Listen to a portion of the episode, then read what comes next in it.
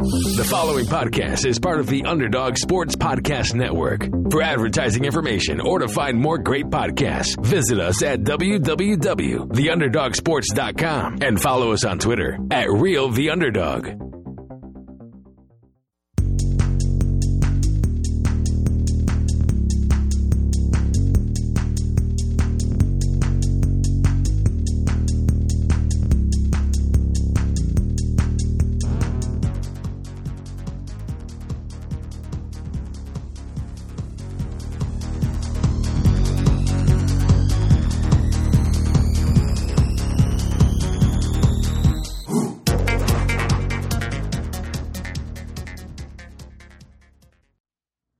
You are now in the Underdog Sports Fantasy Hour. I am Josh Dunn. I am joined, as always, by Anshu Khanna. Anshu, I know you were the lone wolf the other day, and I appreciate you taking one for the team, but uh, it is good to be back here with you, buddy, for week three of the comeback tour. Yes, it is. It's uh, needless to say, if anyone actually listened to that, it is a, uh, a far cry from having your dulcet tones on here. So, yeah, apologies on my behalf or on my part for that. But uh, yeah, excited to talk about a lot of stuff. We were like suddenly ramping up to actual sprots. It's pretty sweet.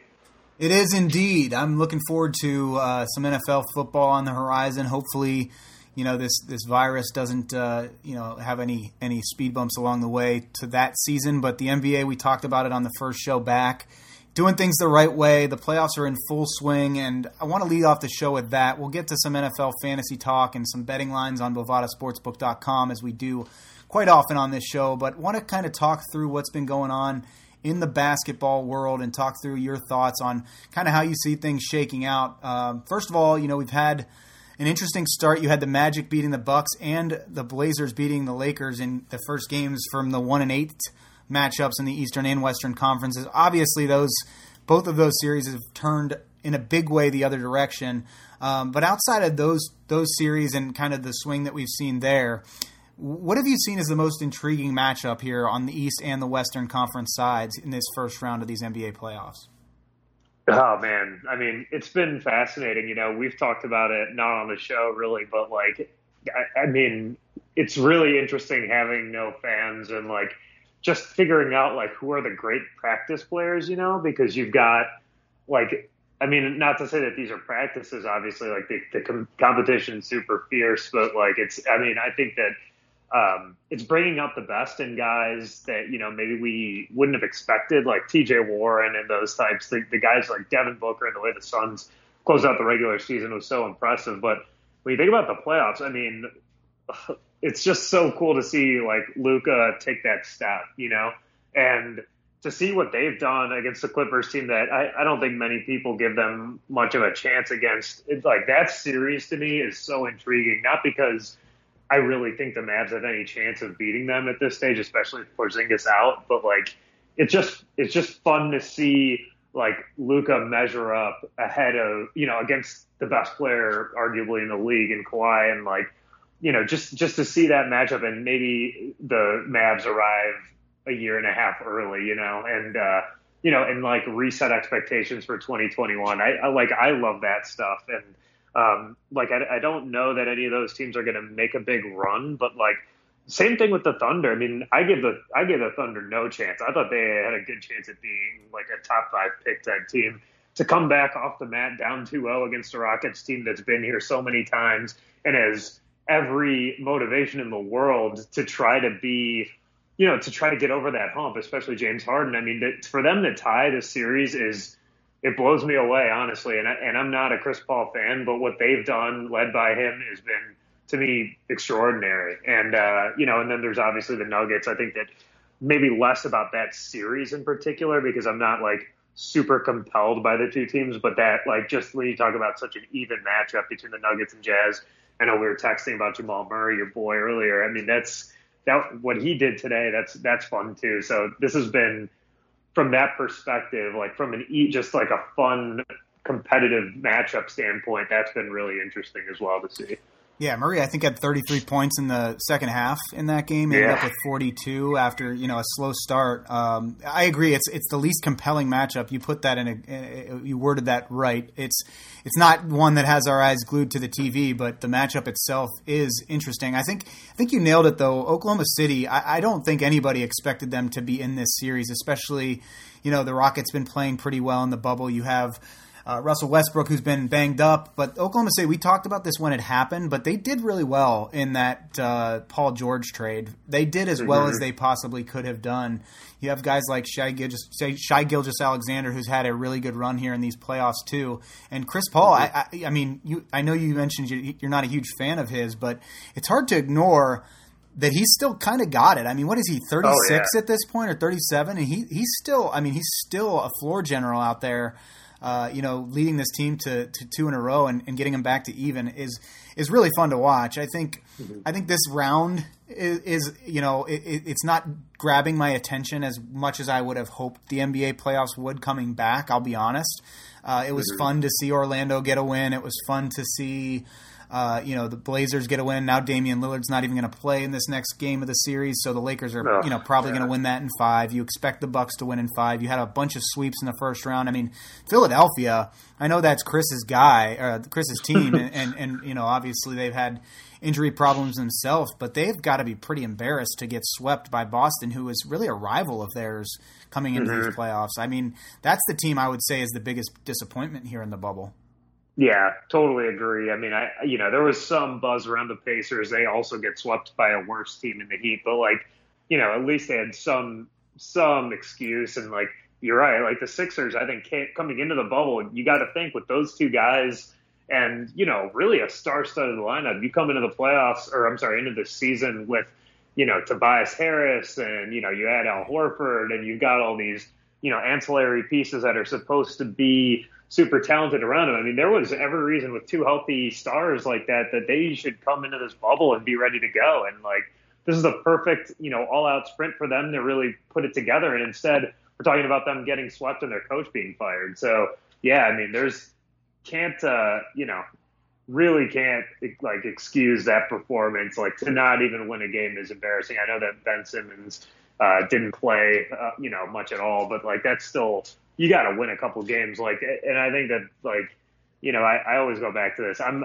so deferential to Brad Stevens, and it, it really doesn't matter who they have on the court. It just feels like they're generally going to outperform their expectations. And I know last year was a little bit of an off, or last few, really just the, the our boy Kyrie, the Kyrie effect, pretty much just totally ruined them. But with Kemba Walker, they're a totally different team, and I think they're a very dangerous team in these playoffs too.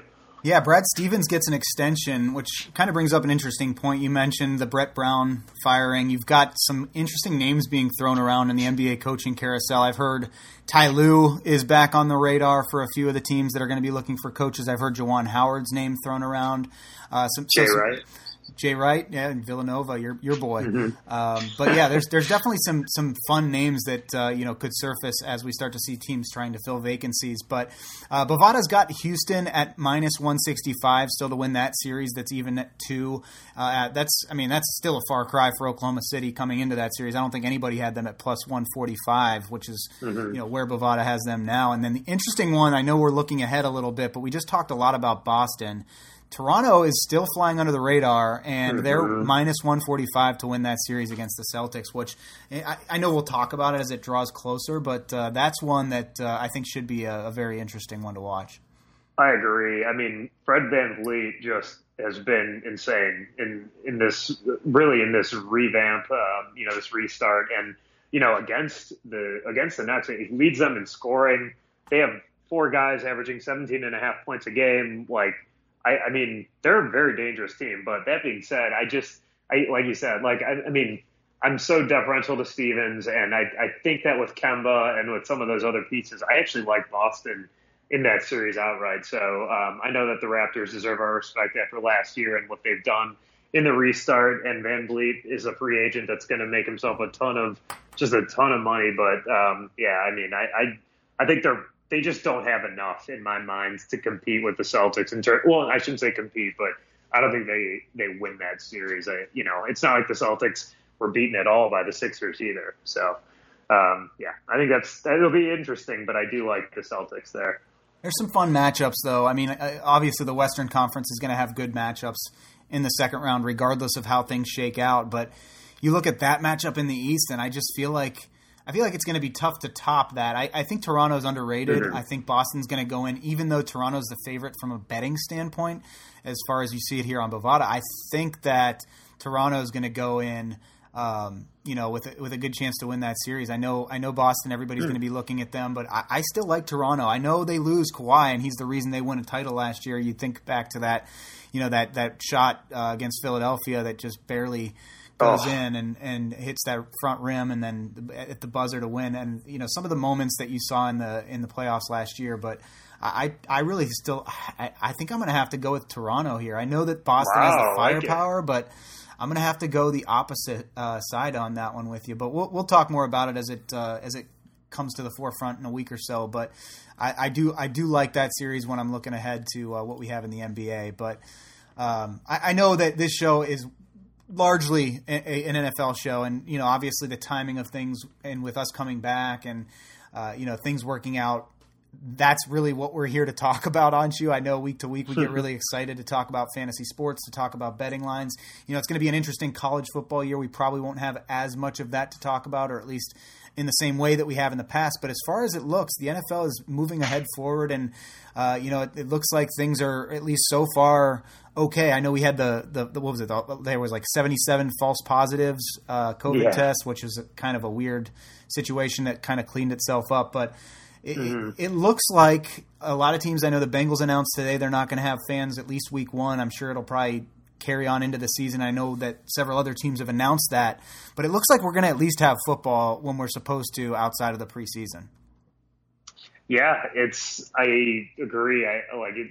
It's going to be. It's coming very quickly, but I think that we're going to have it. I do think that like the fact that some teams sound like they may have a few fans in the stadiums and others won't is kind of just a complete oddity. But other than that, I, I, I don't know. I give a, I got to give the players a lot of credit, and you know, Goodell sort of stayed the course, which, um, you know, I, I don't think that he necessarily had all his ducks in a row, but I think that luckily his 32 constituents have done a good job, and the players are really holding themselves responsible. Again, like I'm a little concerned about all of this happening the way it's supposed to, but I'm, you know, I'm, I'm looking forward to it. I hope it actually works out and like we actually get, uh, you know, the season that we are we're all hoping for, the full season, the first full season of any sport.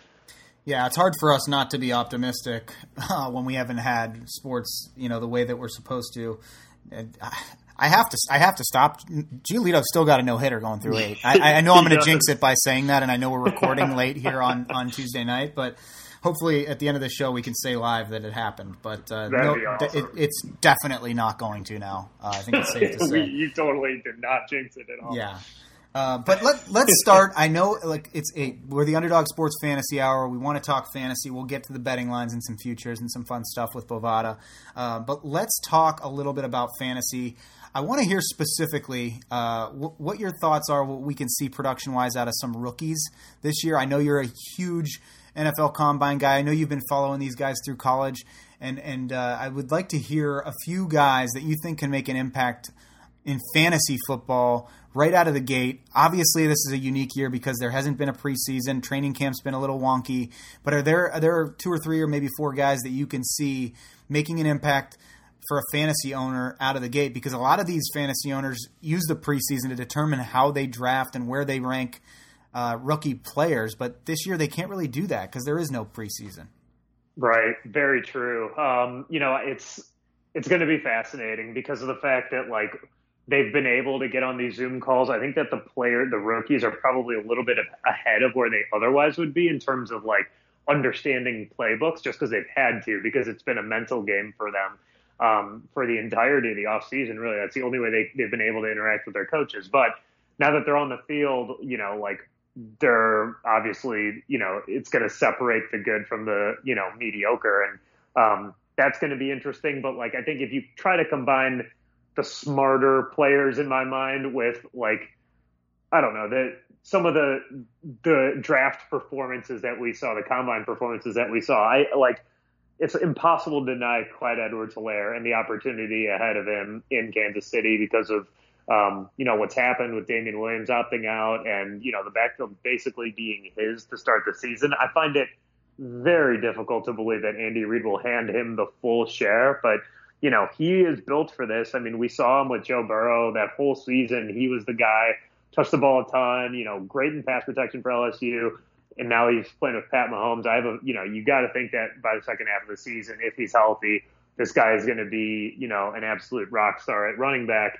Um, but you know, again, like you said, we haven't seen it, so it's hard to, you know, sort of project that without ever having seen him in that backfield or seeing them move in live action. Um, but you know, got to think that he's he's the number one guy amongst rookies in terms of non quarterbacks. But you know, then obviously, you know, you've got also let's let's go to a receiver first, and then the obvious one. So the receiver receivers, you've got Justin Jefferson. I think in Minnesota, he steps in for Stefon Diggs. I think that his opportunity is going to be great. I love. I mean, again, LSU.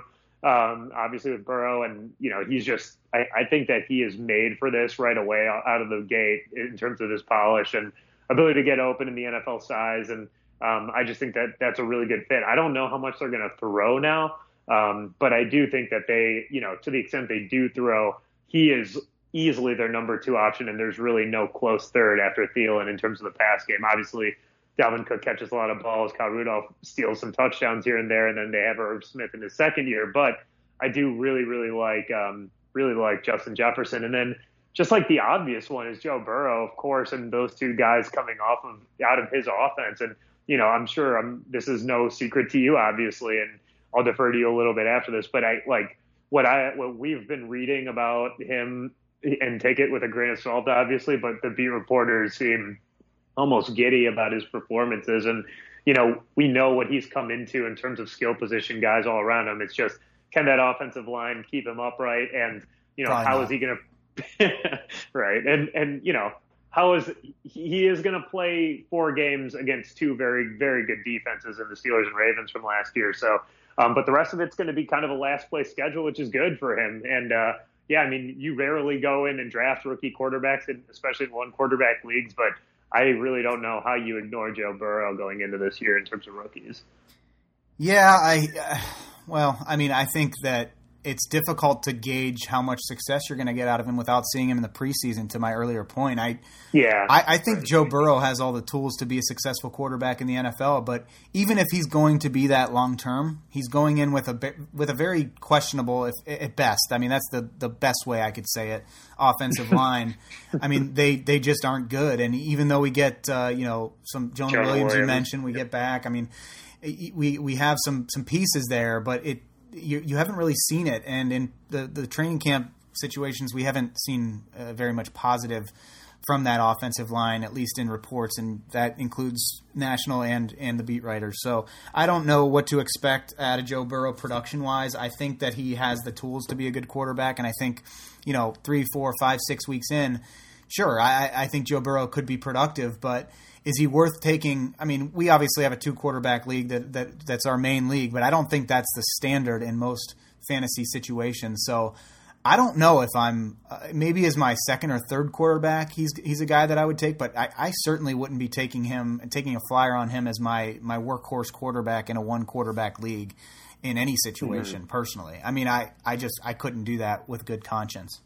I, I understand that for sure, I, but I think that like if you look at the guys that are going to have to be drafted as starters, you know, sure. like the tenth, eleventh, twelfth guys, like you've got, you know, your your Staffords, your I don't know Cams, I guess, are in that. I, I don't know who's in that range really, to be honest, in terms of ADP, but like I do think that when you think about Burrow, like he's as worth a lottery ticket upside shot as anybody else, and I know that the first week is against a good defense, so that you know that obviously doesn't make it any easier to take him. But I guarantee you he'll be drafted. I, I mean, I would be taking him if I don't have like one of those top four or five guys for sure in terms of just like because you're not going to get a chance at him later, you know. And and I get what you're saying too. Like, uh, but I'm not I'm not drafting him to be like my guy. I don't think at least at first, but it's impossible to ignore all those pieces that he has around him. It's just uh, it's pretty cool.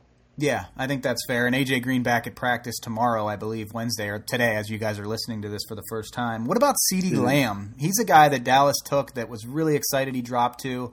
He's a guy that I feel like could get a lot of looks. It sounds like they're going to try him at all three wide receiver positions. I mean, we've seen rookie wide receivers that get different looks. You know, DJ Moore, Christian Kirk, these guys who can kind of stretch the field but also work well in the slot. Mm-hmm. How do you feel about CeeDee Lamb working in that hopefully explosive Dallas offense. We know they have a great offensive line. We know they have a great run game. Obviously, you have Amari Cooper, Dak Prescott's getting paid. Uh, what do you think? What do you think? Of, what do you think of CeeDee Lamb? Oh man, I I don't know. I I, I love CeeDee Lamb. I think that I I mean I think that in any other offense he'd be going very high in fantasy football drafts, but because of what Dallas has, and I don't mean them being a bad offense, but Andy Dalton. I just Andy Dalton, yep. But like you know, he's what the number three receiver probably. learning, learning from the best. Learning from the best. That's right. but like you've got you got Michael Gallup and Amari Cooper. You've got Zeke. You got you know like I mean Dak. Say what you want about him for better for worse. It's just and a new coach. Like I just think they're. I, my guess is I will not own CeeDee Lamb in many leagues, and I I totally get that. That might lose me some because he's a kind of like ticket that punches that ends up being like, you know, a league type winner. You know, he's he's so so talented. I think he's easily the best uh, you know receiver in this draft, and uh, I mean it's just a tough spot to be in. So I I would have to hesitate on him for this year, but I guarantee I'll, I'll have him in the future for sure. All right, I respect that. Let's let's move on a little bit from fantasy. Obviously, we're going to come back heavy uh, in the next couple weeks, but Wanted to get yeah. your thoughts on some of these uh, prop bets, some of these futures bets here on Bovada. With the NFL, I always like to have fun with these at the beginning of the season, and I know we kind of touch on them as the season goes along. But being that this one's so weird, MVP winner, obviously the two big names here Lamar Jackson and Patrick Mahomes. Patrick Mahomes, the favorite at plus 400. Uh, Russell Wilson's right there at plus 850. Tom Brady, the number four best odds. Some interesting names, though, when you look down this list. You've got Cam Newton at plus 1500. Josh Allen is there at plus 2,200. Joe Burrow has worse odds than Jameis Winston, which is hilarious to me. Uh, Jarrett Stidham wow. has, has about twice as good of odds as Joe Burrow. So there, there's some fun stuff on here, but is there a dark horse that you could see running away with an MVP this year? I mean, I'm looking at Dalvin Cook at plus 7,700. I know that the Vikings generally underperform. Um, Jimmy Garoppolo plus 3,500 right there with Baker Mayfield. I mean, there's some interesting names down this list, is there anybody that you would take a flyer on with some kind of long shot odds? Man, I mean, longer shot no. odds. I know I, I like. McCaffrey? I mean, it's just it's just so obvious. Hey, there you go. I it's just so obvious to me that Mahomes is the favorite, deserved. Like even at plus four hundred, I feel like that's almost a bargain. I just I assume that he's going to be on tour, you know, this year and just crushing it. But um, you know, Russell Wilson uh, obviously is someone you have to look at with the fact that, you know, you got DK Metcalf in year two. Who knows? You know, there's been rumors around them with Antonio Brown. Um, you know, if, if, they were to get him in the second half, he might be a worthwhile addition if he can actually play for more than two games at a time. Um, I mean, I like the cam call. That was a really interesting one that you just brought up, and I, I don't know. I think that that's that's one to for sure watch. Um, and you know, like I, I'm the biggest Matt Stafford apologist, but I just feel like you know, last year people forget that through I think it was eight games he had like, you know, 24 touchdowns. Like he was crushed. He was on pace for 40 touchdowns. It's just hard because you know these guys they have, have to, win though. You right, have to you win. Have to you have to win. win. You have to be on a winning team yeah, to win MVP, and exactly. I just that's the thing with Matthew exactly. Stafford. And and those two names though that you mentioned, this next award, I feel like those two names are ones that are really interesting, and that's the uh, the AP NFL Comeback Player of the Year, which mm, I think mm, Matthew Stafford and Cam Newton could both be right there in the running, and obviously the odds agree here on Bovada. They've got Stafford at plus seven twenty five and Cam Newton at plus three hundred. Uh, Roethlisberger is at plus three hundred. AJ Green's there at plus one thousand. Colin Kaepernick, oh. who has not even signed, is on that list, and so is Andy Dalton. I mean, there's some some fun names. I know you're you're a big Jordan Reed apologist as well. He's there at plus fifty five hundred. Uh, so really, this is just a, a, a who's who of Anshu's favorite players. um, by the way, Lucas Giolito one out away from the no, no hitter. So, oh God, you just um, jinxed it worse than I did. I know, totally. Um, but yeah, no, I think that uh, Jordan Reed, yeah, that's that's a fun one. You got to anytime you can get the number three tight end on an offense, you got to do it. Stephen um, Gostkowski's I, on this list.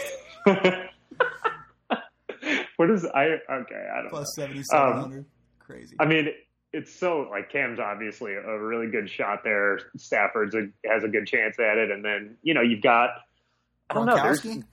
Gronk's not a bad call. I was thinking the same thing. Um, but you know, there's a lot of times the winner of these awards are like, you know, you laughed about, we laugh about Dalton, but uh, it's just one of those things where like, you, it's a lot of times it's like the backup court, you know, like Teddy Bridgewater or someone like that ends up winning it. Not this year, obviously, because he played last year, but like, you just never know. It's going to probably be like the backup of some some journeyman veteran veteran who's not starting right now. Yeah, I think that's fair. What about coach of the year? There's a lot of names on here that are high up on this list that you know, I mean, Belichick still is, has the best odds. Him and Bruce Arians are tied with plus 1,000. So obviously, Tom Brady has a pretty significant impact on the betting um, that we're looking at here on Bovada. But there's there's a lot of names that I feel like probably will be thrown around in talks of potentially winning AP Coach of the Year. Obviously, we saw some significant oh. coaching changes this offseason. Did it just happen?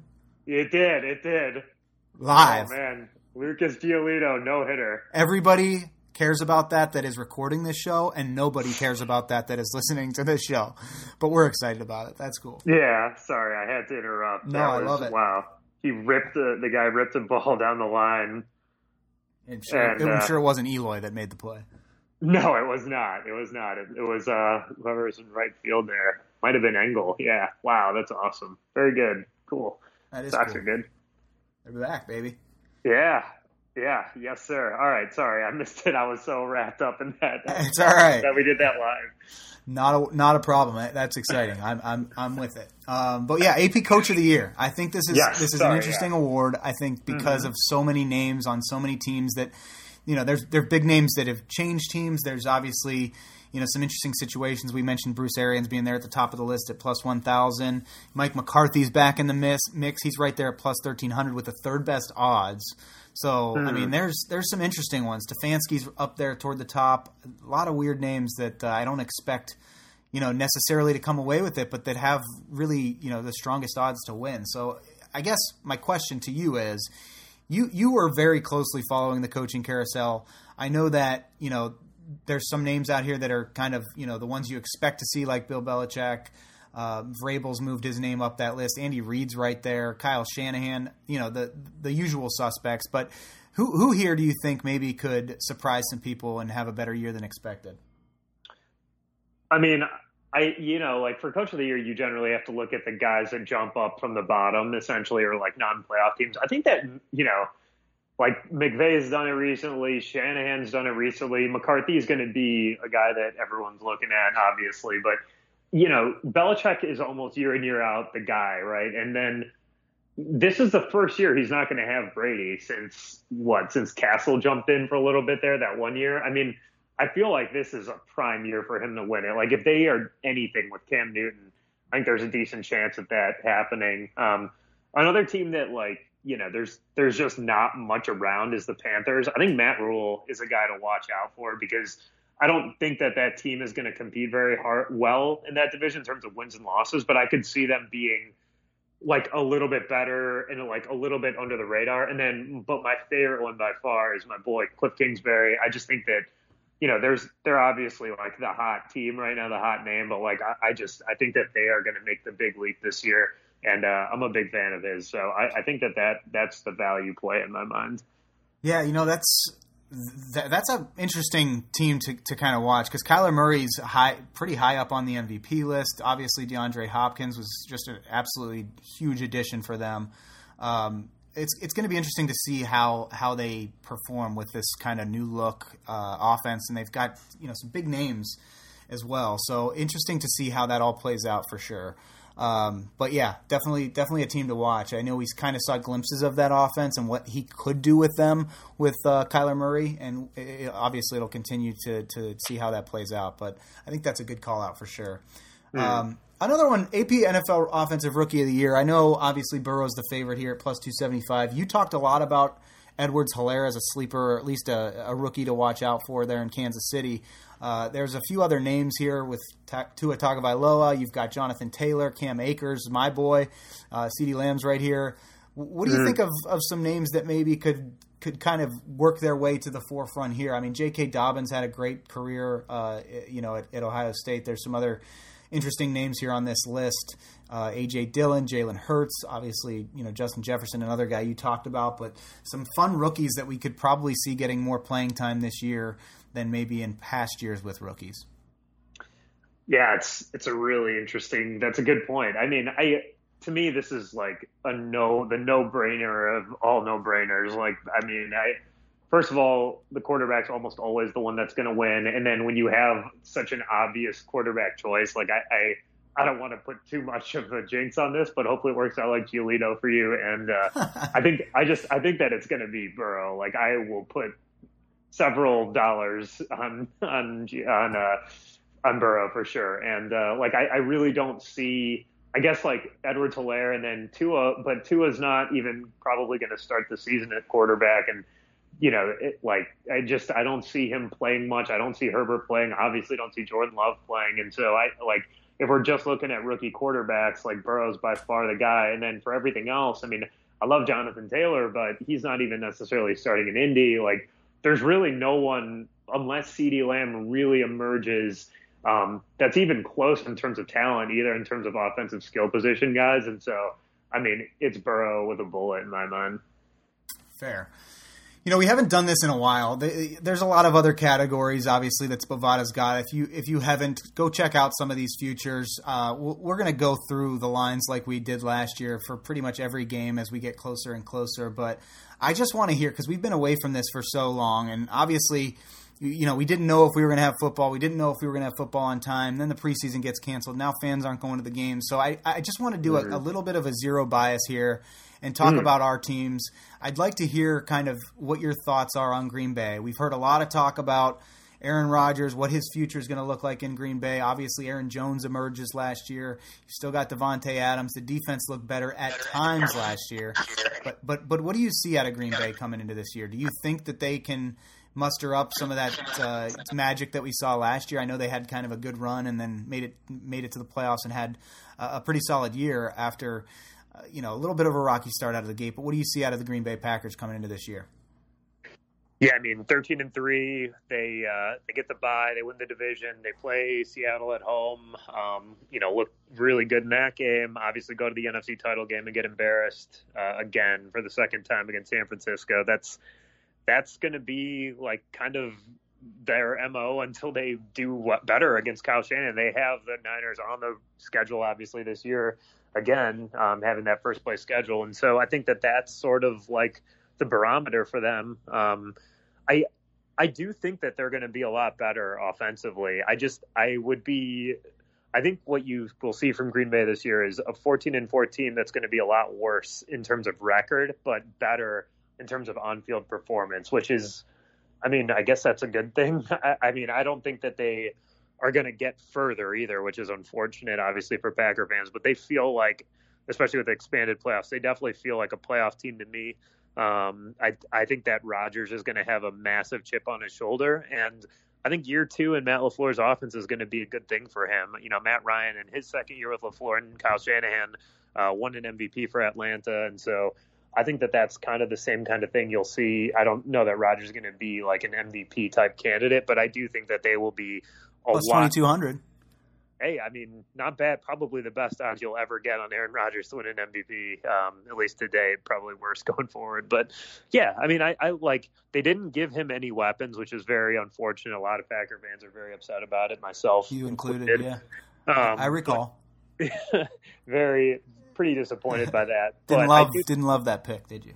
No, did not love it. Um, but they, you know, they they do have like all those young receivers back. They obviously have Adams and Jones, and um, you know they add AJ Dillon, who looks like an absolute beast in the second round as their new change of pace running back. I think that Jamaal Williams is likely to get traded or you know potentially even cut, or and concussed. so which is great for me. Yeah, yeah, could be that too. Jesus, that was awful. Um, but uh, yeah, I mean, I think that they'll be better offensively and defense wise. Like you know, they've got a lot of young players, so I expect them to be, you know, more of the same, which is for better for worse, as you pointed out. Like at times it was really, really good and carried them. At times it was really bad and, you know, didn't even give them a chance against San Francisco. So, um, yeah, I think you're going to see a pretty similar team. I don't expect a huge drop off, but yeah, record wise, I do. Yeah, I, I, I, I'm interested to see how that offense performs and, and how, how into it Aaron Rodgers is. I, I don't. I feel like at times there's a little bit of, and I, this this might you might disagree with this completely, but Aaron Rodgers, in a, on a much much smaller scale, gives me a little bit of Jay Cutler vibes these last couple years.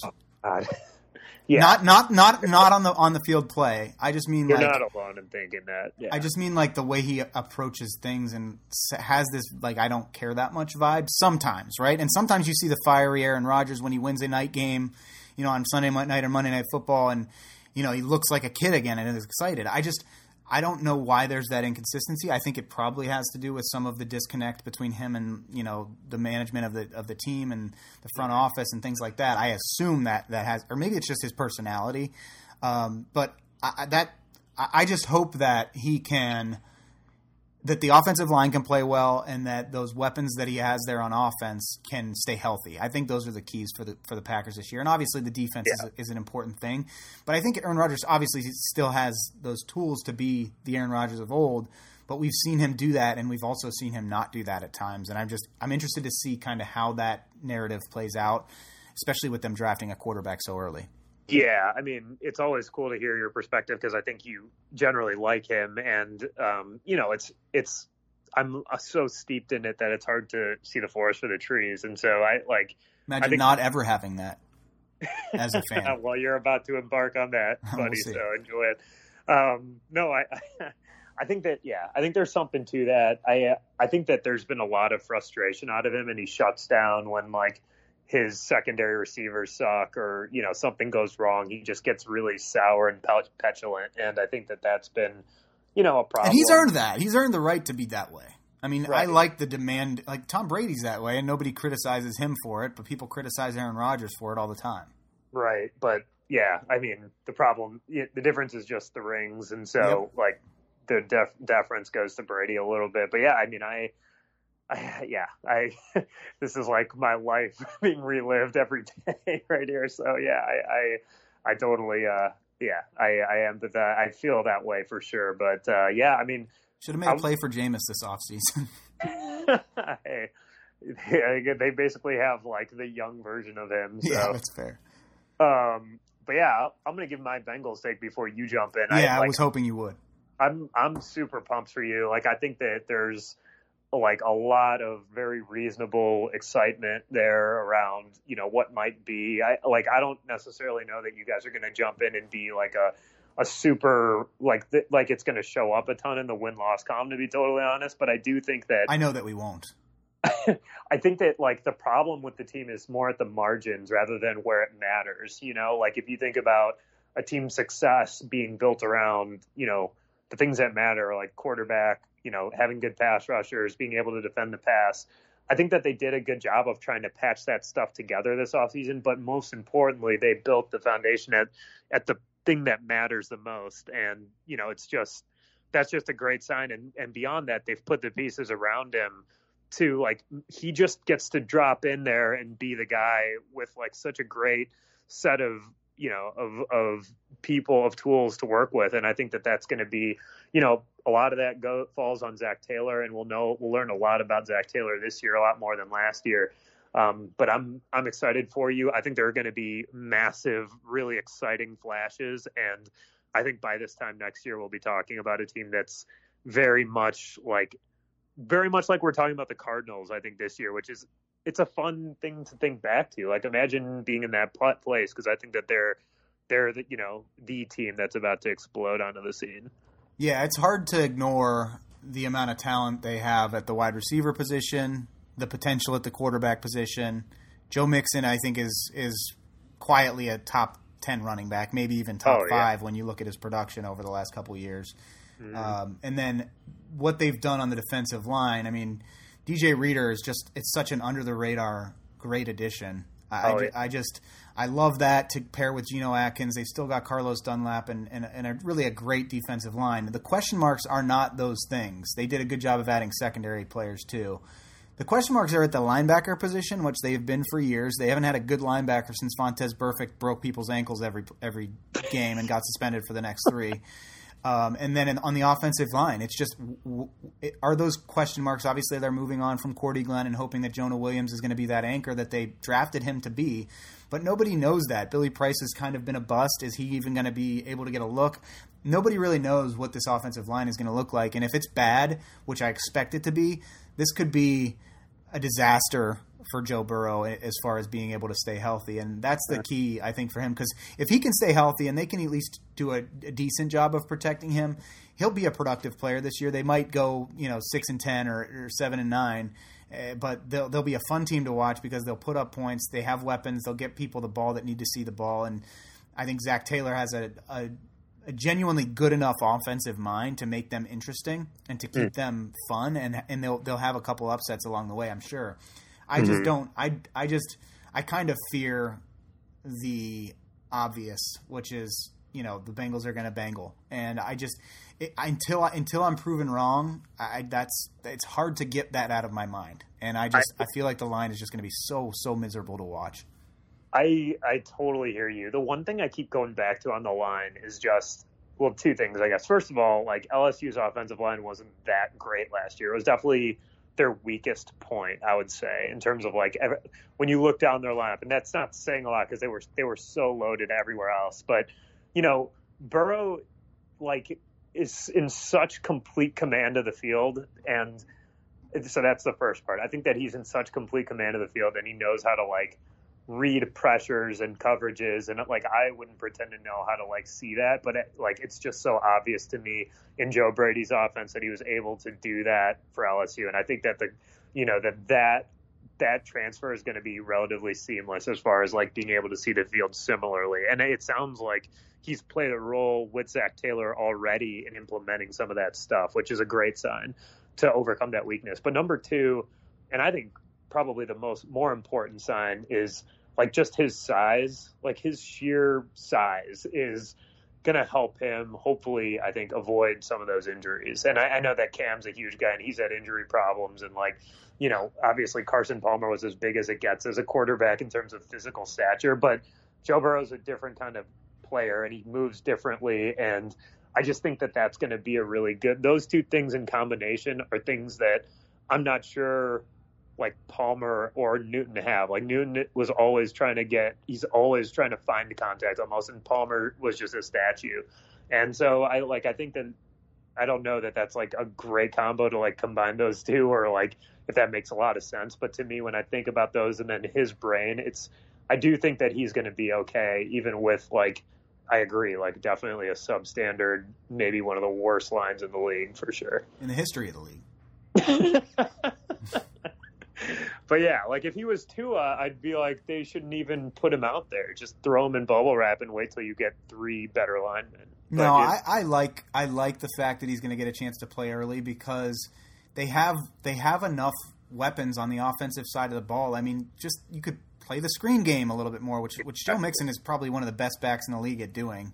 Um, you know, get the ball out in space with Tee Higgins and Tyler Boyd and and uh-huh. AJ Green. I mean, you and or or keep two tight ends or three tight ends in and, and, and allow them to be additional blockers when you I, just I, yeah. I just yep. don't know if if Zach Taylor is innovative and creative enough. I think he's a good offensive mind. It's just going to be interesting to see if he is sophisticated enough to allow Joe Burrow to have the success that he should have with that talent. That's totally agree. I think that that's the only limit in my mind to Burrow is like health beyond that line and whatever Zach Taylor does or doesn't let him get to. And like uh, you can't get all get to it all in one year, obviously, but you you'll see flashes. I think in either direction, and I think that ultimately Burrow's going to be the one making those decisions in terms of like who's the guy that sort of let you know carries on his career and i think that's you know that's a pretty exciting prospect to know that you've got that guy for the next you know 15 years or whatever if he's not a bust if he's not jamarcus russell yeah, I'm not worried about that. yeah, I don't think he's that. But uh, either way, I, the fact that Lucas Giolito had a no hitter tonight, I think that's a good omen for both the Bengals, the the and the and the Packers, and this show going forward. Wow, unbelievable! What a trifecta! The show might be number one on sports podcasts next week. I think it's a safe bet. I mean, if Bovada had a line for it, we would be in the minus something category. Odds on, for sure. Definitely. All right. Anything you wanted to add? Anything we didn't get to? Anything you want to touch on before we let our listeners get back to their week?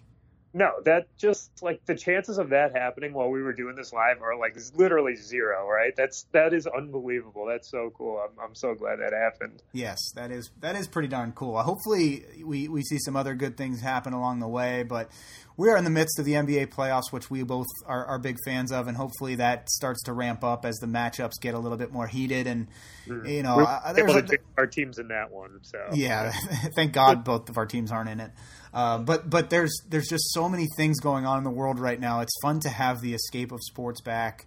Uh, you know, just to be able to to kind of take your mind off of everything else. And you know, I know a lot of people are hurting. I know that there's a lot going on in the world. I know that the you know the the the, the, the virus has put a damper on a lot of people's moods and jobs and everything else. But it, it is it is there's something to be said for this escape we we have in life called sports. And uh, you know, I, I I really enjoy sharing that with you, my friend. Oh, likewise. That was, I mean, I can't add anything to that. That was amazing. Agreed.